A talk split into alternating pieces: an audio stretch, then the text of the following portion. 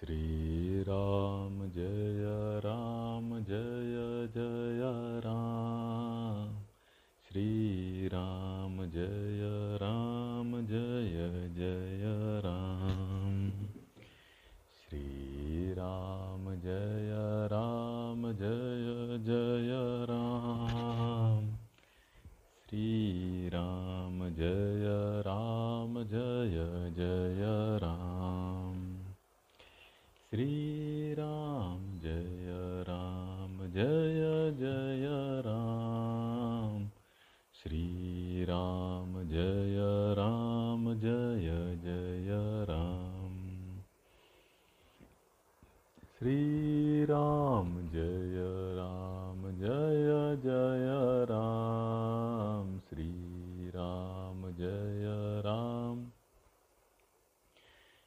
जय जय राम। श्री राम जय राम जय जय राम राम।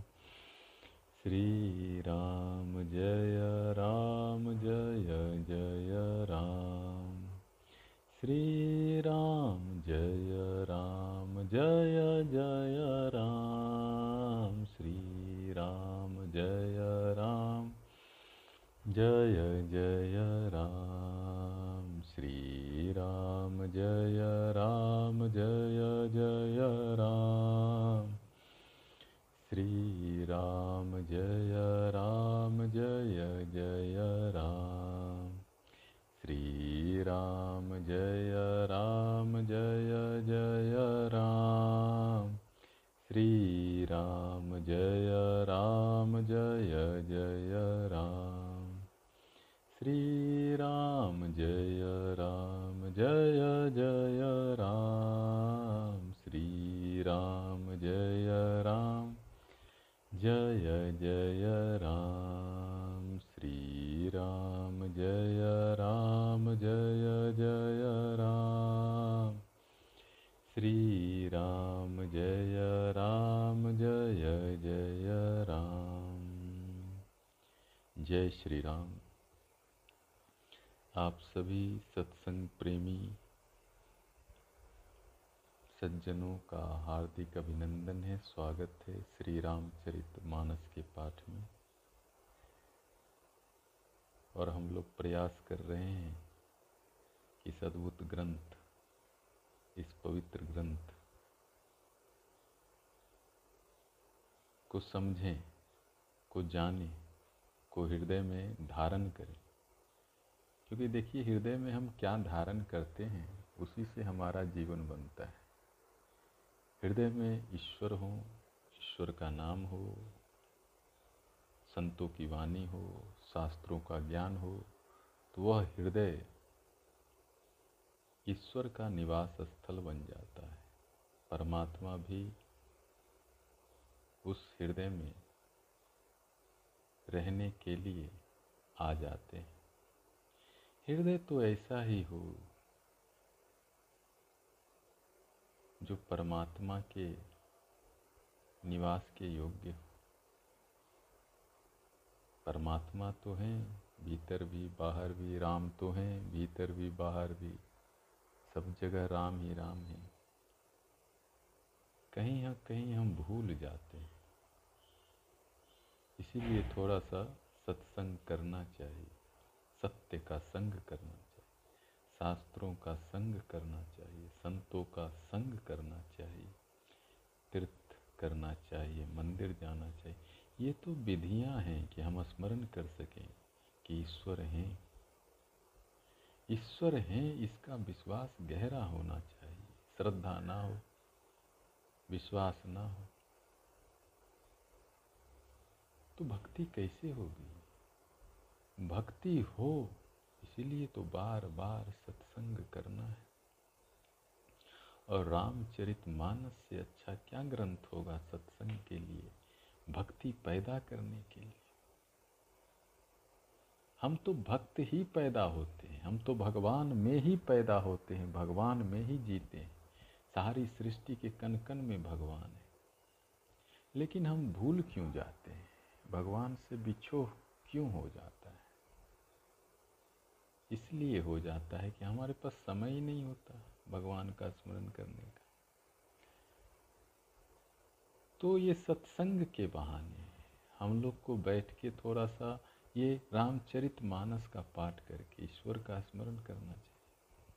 और इतना सुंदर, इतना मनोरम, इतना भक्ति रस से भरा हुआ ये शास्त्र तुलसीदास जी ने लिखा है।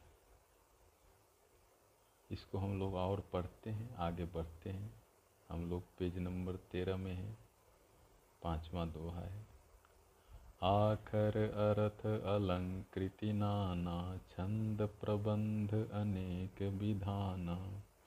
भाव भेद, रस भेद, अपारा, कवित दोष गुण विविध प्रकारा। अब कोई कथा करनी हो कुछ कविता लिखनी हो या कोई किताब, शास्त्र लिखना हो तो उसमें तो बहुत सारा चीज़ होता है। कौन सा अक्षर, कैसा अर्थ, अलंकार, छंद, रचना, भाव, रस। तुलसीदास जी कह रहे हैं, कविता में तो भांति भांति के गुण और दोष होते हैं। लेकिन यहाँ तुलसीदास जी यही बोल रहे हैं कि हम तो भाई इतना वाक्य रचना में, कविता के रचना में कुशल नहीं है, ये बार बार कह रहे हैं। और ये कह रहे हैं इसलिए ये इनका विनम्रता है। ये इनकी सरलता है। क्योंकि ये बोल रहे हैं, हम तो भगवान की भक्ति करने बैठे हैं, हमको तो ज्ञान है नहीं, व्याकरण का, छंद का, उतना शास्त्र का ज्ञान नहीं, कैसे क्या बोलना? और भक्त क्या बोलेगा कबीरदास जी बोलते हैं कि मसी कागज़ छुओ नहीं, मैंने तो कागज़ भी नहीं छुआ है। कहते हैं, कबीरदास जी कपड़ा ही बुनते थे, रैदास जी जूता ही सीते थे। भांति भांति के संत हुए हमारे देश में। कहाँ ज्ञान था उनको, व्याकरण का, छंद का, शास्त्रों का? भक्ति से बड़ा क्या ज्ञान होगा? आप भगवान को जान लिए, सब जान गए। और आप सब जान गए, भगवान को नहीं जाने तो क्या खाक जाने? सारा सर्टिफिकेट यहीं रह जाएगा। हम खूब जानते हैं, लेकिन वो खूब भी कुछ नहीं है यदि हम ईश्वर को नहीं जानते। ईश्वर तो सब कुछ है, अनंत है, भीतर बाहर सब कुछ वही है। तो उसको जो भी व्यक्ति जानता है, अनुभव करता है, उसके लिए क्या छंद और क्या अक्षर और क्या कविता और क्या काव्य और क्या व्याकरण, वह तो जो कहे वही वेद है, वह तो जो कहे वही उपनिषद है, वह तो जो कहे वही सुनने योग्य है, वही समझने योग्य है, वो जो कह दे वही ठीक है। क्योंकि ठीक इसलिए है कि जो वो कह रहा है, अब भीतर के अनुभव से कह रहा है। तुलसीदास जी बार बार बोल रहे कि भाई हमको कोई ज्ञान नहीं है। ठीक कह रहे हैं, उनको कोई ज्ञान नहीं है व्याकरण का। खुद ही कह रहे हैं, लेकिन दूसरी तरफ़ से देखें तो उनको तो ईश्वर का ज्ञान है, राम जी का ज्ञान है, भगवान जी का ज्ञान है। अब इससे बड़ा क्या ज्ञान होगा? अब इनको इस बात का ज्ञान है, तभी तो राम जी की कथा कर रहे हैं। और सरलता ऐसी देखिए कि माफ़ी भी मांग रहे हैं कि भाई हमको कोई ज्ञान नहीं है। अद्भुत बात है। ऐसा ही होना चाहिए। ऐसा ही होना चाहिए। एक तरफ़ तो ईश्वर का ज्ञान हो, ईश्वर का अनुभव हो, ईश्वर में भक्ति हो और विनम्रता ऐसे तुलसीदास जी जैसा ही हो कि हम तो भाई कुछ नहीं जानते। राम जी ही जानते हैं। ये सच्चे भक्त की निशानी है। इससे बड़ा भक्त क्या होगा? परमात्मा को हृदय में संभाल लिया और कहता है कि भाई हमको तो कुछ पता ही नहीं। तुलसीदास जी के रोम रोम में भगवान राम बसे हैं। राम जी का दर्शन हुआ है, हनुमान जी का दर्शन हुआ है। और कहते हैं कि भाई हमको तो कोई विद्या नहीं है, कोई कला नहीं है, कोई कुशलता नहीं है, कोई काव्य रचना नहीं जानता हूँ। आप लोग हंसीएगा मेरी बात पे। ये इनकी महानता है, ये इनकी आत्मा की महानता है, ये भक्त की सरलता है, यही सीखना है हमको। ये सबको सीखना चाहिए कि हम समाधि में हैं, कि हम ज्ञानी हैं, कि महात्मा हैं, कि योगी हैं, कि मुनि हैं, कि ऋषि हैं। विनम्रता छूटने ना पाए। विनम्रता में ही, अहंकारहीनता में ही परमात्मा का हृदय में प्रवेश होता है, क्योंकि जब आप विनम्र होते हृदय खुला होता है, सरल होता है। उसी सरलता में तो परमात्मा का अनुभव होता है। हम यदि कठोर हो गए कि हम सब जानते हैं, उस कठोरता में तो मिलन नहीं हो पाएगा, भक्ति ना हो पाएगी। आप सत्संग के लिए बैठ ही नहीं पाएँगे उस कठोरता तो ये हमको यहाँ सीखना है। कवि तो विवेक, एक नहीं मोरे, सत्य कहूँ लिखी कागद कोरी। तुलसीदास जी कहते, मैं शपथ पूर्वक कहता हूँ, सत्य कहता हूँ, सत्य कहता हूँ बार बार कहता हूँ, कागज़ पे लिख के दे सकता हूँ। मेरा विश्वास कीजिए कि मुझे कोई ज्ञान नहीं है। कोई ज्ञान नहीं है। लेकिन बस भगवान का गुणगान करना चाहता हूँ, भगवान की कथा करना चाहता हूँ, ऐसा मन में इच्छा है, लोभ है। यही लोभ करना चाहिए। हम लोग धन पद में परे रहते हैं। धन चाहिए, पद चाहिए, सुख चाहिए। अजीब अजीब लोभ करते हैं। और उस इच्छा में, लोभ में सारी ज़िंदगी पिस के रह जाती है। हमारे तुलसीदास जी का देखिए इच्छा। अद्भुत इच्छा है। कहते हम कुछ नहीं जानते, लेकिन राम जी का नाम लेंगे। ये इच्छा आपके मन में हो जाए बेला पार है। इच्छा भी कभी कभी बेला पार कर देती है और कभी कभी इच्छा डुबा भी देती है। एक ही इच्छा है कि राम जी मिल जाए, ये इच्छा आपके हृदय में बस जाए, आपकी तो बस वाह वाह हो गई। जीवन ही धन्य हो गया। जीवन आपका ही नहीं, आपके आसपास सबका धन्य हो गया। ये इच्छा हृदय में बैठ जाए बस। और हृदय में यह भी बैठ जाए कि मुझे कोई ज्ञान नहीं, क्योंकि यदि ज्ञान है तो आप कहाँ झुक पाएँगे राम जी के पास? ज्ञान यदि है, फिर तो झुकना मुश्किल है। गुरु हो कि ईश्वर हो, कि शास्त्र हो कि मंदिर हो, आप झुक ही नहीं पाएँगे। पहले ही कह दिया आपको ज्ञान है। तो ये तुलसीदास जी की विनम्रता हर एक साधक को, हर एक योगी को, हर एक भक्त को सीखना है। झुकना, विनम्रता, अहंकारहीनता, सबके प्रति सिया राम में सब जग जानी, करहु प्रणाम चोरी झुक पानी। जब सब में सीताराम देख के हम झुक जाते हैं, उस दिन आपको सीताराम दिखने भी लगते हैं। जब तक नहीं झुके हैं, नहीं दिखेंगे। झुकने से ही दिखते हैं। तन के खरे रहेंगे तो कहाँ भगवान दिखते हैं? किसको दिखा है तन के खरे बने वहाँ तो मिट जाना पड़ता है। हेरत हेरत, हे सखी, रहा कबीरा खोज। कबीर दास जी खोजने गए, भगवान को खोजते खोजते खुद ही खो गए। कुछ ऐसी ही बात होती है भक्ति में।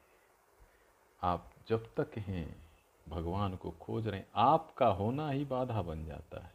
आप मिटे कि भगवान मिल जाते हैं।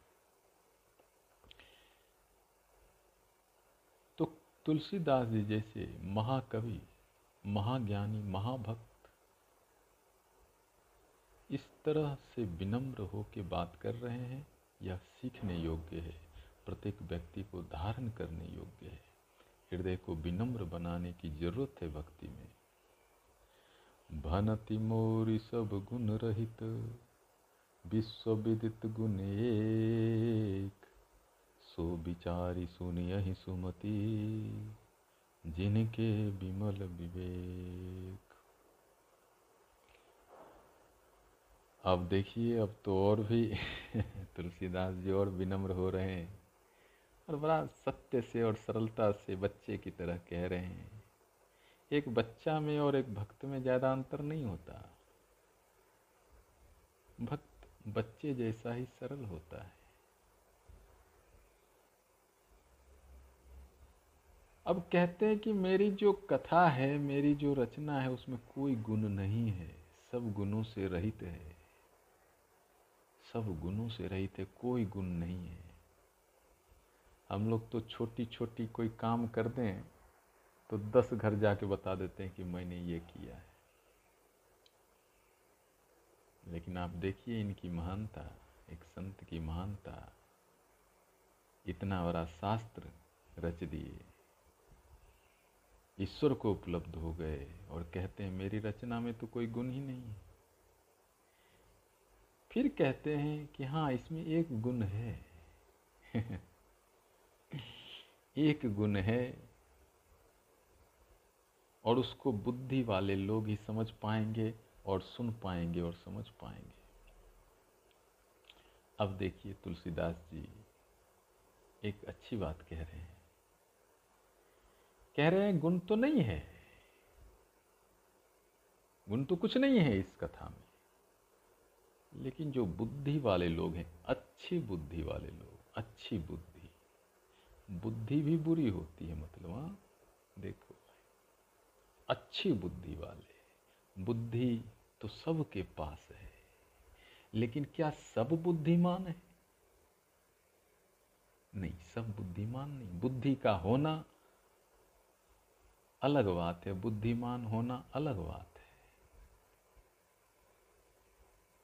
सूरज का उगना अलग बात है, लेकिन सूरज में उस दिन गर्मी भी हो, अलग बात सूरज का होना पर्याप्त नहीं। कभी कभी आकाश में सूरज होता है, लेकिन कपड़ा भी नहीं सूखता। और कभी कभी तो सब सूख जाता है, नदी भी सूख जाती है।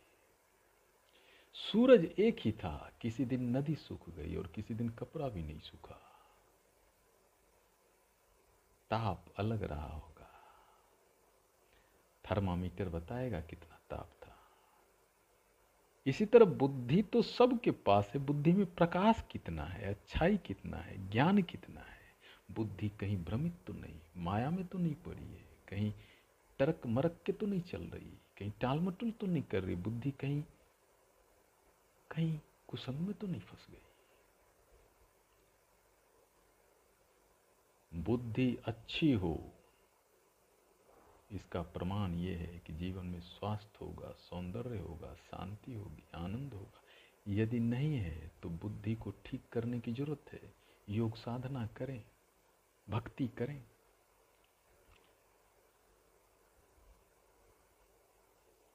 तो बुद्धि जिनकी अच्छी है, वो तुलसीदास जी की इस ग्रंथ को सुनेंगे, समझेंगे और भक्ति का आनंद भी लेंगे। या तो बुद्धि ठीक हो या ज्ञान ठीक हो। बुद्धि में क्या होता है? ज्ञान ही तो होता है। मन में क्या है? आपका मन क्या है भाई? मेरा मन क्या है? मन मतलब कुछ उसमें ज्ञान है, कुछ अज्ञान है, वही मन है। अभी तो ज्ञान अज्ञान दोनों है सबके मन में। कभी अज्ञान ज़्यादा है, कभी ज्ञान ज़्यादा है। लेकिन यदि आप ज्ञान को भरते जाएँ मन में सुंदर ज्ञान को सत्संग, शास्त्र और साधना से, और आपका ज्ञान निर्मल हो जाए, शुद्ध हो जाए, पवित्र हो जाए, दिव्य हो जाए, उच्च हो जाए तो आप सत्संग में आनंद लेंगे। नहीं तो सत्संग आपको समझ में नहीं आए। सत्संग समझ में नहीं आए तो इसका ये मतलब नहीं है कि सत्संग नहीं करना इसका मतलब है बुद्धि को थोड़ा ठीक कर लें, थोड़ा निर्मल ज्ञान मन में भर लें, ठीक लगेगा। आप तीन घंटा सिनेमा देख सकते हैं, लेकिन तीन घंटा सत्संग नहीं कर सकते। कारण क्या होगा? कारण बुद्धि अभी सिनेमा में है सत्संग में नहीं है। हम तीन घंटा छः घंटा, एक दिन, दो दिन छः दिन महीनों घूम सकते हैं, सैर सपाटा कर सकते हैं। तरह तरह के मनोरंजन के साधनों का उपयोग कर सकते हैं, लेकिन हम सत्संग, शास्त्र, साधना नहीं कर सकते। मतलब क्या? मतलब बुद्धि अभी भ्रमित है, बुद्धि को लग रहा है सारा सुख संसार में। सुख संसार में है। है, मैंने कब कहा नहीं है। लेकिन सब सुख नहीं है, आत्मा का सुख नहीं है। आत्मा तो खाली ही रह जाती है, आप संसार में कितना ही आनंद लियो आत्मा में कहाँ वह संतोष आता आत्मा में तो संतोष तभी आता है जब परमात्मा उस आत्मा में विराजमान हो, अथवा परमात्मा से आत्मा का संग हो जाए, अथवा कम से कम अनुभव हो जाए। जब तक ये ना हो, क्या हम संतोष को प्राप्त हो गए? क्या हम शांति को प्राप्त हो गए? क्या हम आनंद को प्राप्त हो गए? यदि हो गए तो ठीक है भाई। हो गए तो बहुत बढ़िया, ताली बजाइए, घर जाइए। लेकिन यदि नहीं हुए हैं तो क्या करना है मालूम? सत्संग करिए। तो सत्संग के लिए दो क्वालिटी है, दो गुण। एक तो बुद्धि ठीक हो दूसरा ज्ञान भी ठीक हो। यही मह रघुपति नाम उदारा, अति पावन पुराण श्रुति सारा, मंगल भवन अमंगल हारी, उमा सहित जही जपत पुरारी। वाह, क्या बात है। अब भगवान का गुणगान अब इस ग्रंथ का गुणगान वाह, क्या बात देखिए, तुलसीदास जी कहती हैं, भाई देखो, ये ऐसा शास्त्र में भगवान जी का नाम है। यही मह रघुपति नाम उदारा भगवान जी का उदार नाम इस ग्रंथ में है। बस हो गया, अब क्या चाहिए? जिस ग्रंथ में ईश्वर का नाम है, वो श्रेष्ठ है, वो पवित्र है। यह ग्रंथ पवित्र है क्योंकि इसमें भगवान का नाम है, भगवान राम का नाम है। पवित्र है, श्रेष्ठ है, शुद्ध है। आत्मा को तारने वाला है, आत्मा का उत्थान करने वाला है, जीवन को शुद्ध, पवित्र करने वाला ईश्वर को मिलाने वाला है। वेद पुराणों का सार है। अब वेद मतलब ज्ञान। चार वेद, ऋग्वेद, यजुर्वेद, अथर्ववेद, सामवेद। सारा ज्ञान भरा है। ऋषियों ने लिखा, कहते हैं, ब्रह्मा जी, से आया है। अठारह पुराण है, वेद व्यास जी ने लिखे हैं, ज्ञान का भंडार है। इतना ज्ञान है, पूछिए मत। लेकिन ये चारों वेद अठारह पुराण का जो सार है, जो सारा ज्ञान है, ये इस रामचरित मानस में वाह, देखिए। मैंने चार वेद अठारह पुराण कितने हो गए भाई? बाईस हो गए। बाईस शास्त्र पढ़े या ना पढ़े रामचरित मानस पढ़ लिए बाईस शास्त्र आपका हो गया। तो बहुत बढ़िया बात है। इससे बढ़िया क्या बात हो सकता है? तो सारा ज्ञान इसमें कल्याण का भवन है। अमंगलों को हरने वाला है। अब अमंगल, अशुभ पीड़ा संताप, ये सब तो सबको अनुभव होता है जीवन में, नहीं क्या? सबको कुछ ना कुछ प्रॉब्लम रहता है ये आपको पता ही है। आखिर इसका समाधान क्या है? समस्या जो आती है, रोज ही आती है। नए नए रूप में आती है। शारीरिक, मानसिक, आध्यात्मिक, पारिवारिक, सामाजिक। एक उपाय है भगवान का नाम लेना। समस्या कोई भी हो, नाम लेते रहिए राम जी का। हल होगा, ज़रूर होगा। मंगल भवन अमंगलहारी सारे अमंगल को दूर करने वाला एक नाम भगवान का राम।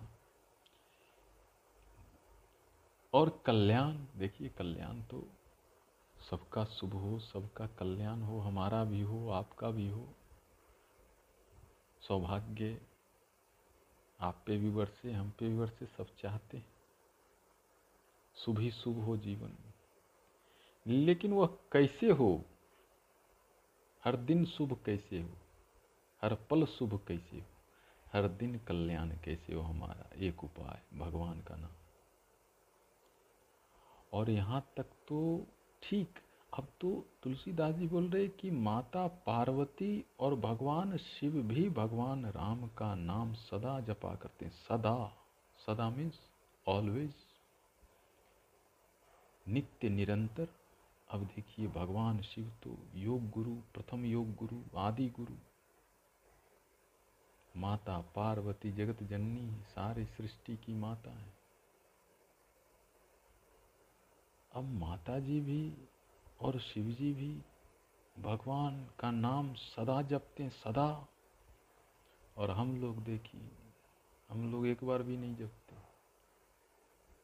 अद्भुत लोग हैं हम लोग भाई। भगवान जी जप रहे, माता जी जप रहे, तुलसीदास जी जप रहे, सारा वेद पुराण का सार है और हम नहीं जप रहे। हम बोल रहे हम बुद्धिमान हैं, हम नहीं जपेंगे। भाई, बड़ी बुद्धिमान है। पता नहीं इस बुद्धि से आपको क्या मिलेगा।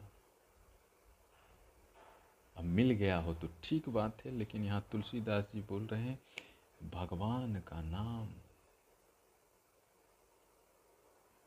श्रेष्ठ है। इससे श्रेष्ठ कुछ नहीं हुआ। ज्ञान के लिए भी, कल्याण के लिए भी, पवित्रता और शुद्धता के लिए भी, और अमंगलों का नाश करने के लिए भी, क्योंकि स्वयं भगवान सदाशिव, महादेव, भगवान राम के नाम का गुणगान करते हैं। भनिति विचित्र सुख विकृत जो राम बिना राम नाम बिनु सोहन सो विदु बदनी सब भांति सवारी, सोहन बसन बिना नर नारी। अब तुलसीदास जी कहते हैं कि कविता, शास्त्र, ग्रंथ कैसा ही हो, चाहे कोई भी लिखा हो, कितना भी बड़ा कवि हो, ज्ञानी हो, लेकिन इस, जिस ग्रंथ में भगवान का नाम नहीं वह जगत में शोभा नहीं पाता। क्योंकि देखिए, ज्ञान हमको क्यों चाहिए? कविता क्यों चाहिए? काव्य क्यों चाहिए? शास्त्र क्यों चाहिए? उद्देश्य तो एक ही है कि ये हमारी आत्मा खुश हो जाए, प्रसन्न हो जाए, संतुष्ट हो जाए, आनंदित हो जाए, यही तो चाहते हैं ना। इसीलिए तो सब रचा जा रहा है। आप जितने भी ग्रंथ पढ़ लें लेकिन जब तक ईश्वर के नाम से आपको प्रेम न हो जाए, ईश्वर के नाम से आपको भक्ति न हो जाए, क्या वह आनंद संभव है? तो उस नाम को जब हम उस शास्त्र में डालेंगे, तभी तो शास्त्र शोभा पाएगा। भगवान के नाम से ही कोई शास्त्र शास्त्र होता है। भगवान का नाम नहीं है, फिर तो शास्त्र और अन्य पुस्तकों में क्या अंतर है? शोभा तो उसी ग्रंथ की है जिसमें राम का नाम हो। एक उदाहरण से समझा रहे बोल रहे, कोई स्त्री हो, सुंदर हो, चंद्रमा के समान मुख हो, हर प्रकार से सौंदर्य उसके जीवन में हो लेकिन वह भी शोभा तभी पाती है जब उसके शरीर पे वस्त्र हो। वस्त्र विहीन स्त्री क्या सुंदर होती है? नहीं होती है। सुंदरता वस्त्र में ही है। सुंदरता साज, सौंदर्य, आभूषण वस्त्र आदि से ही आता है। जिस प्रकार से एक स्त्री वस्त्र आभूषण से सौंदर्य पाती है, उसी तरह उसी तरह एक शास्त्र भी अनूठा हो जाता है जब उसमें भक्ति का समावेश होता है। अब ये समाज के लिए एक शिक्षा है यहाँ पे।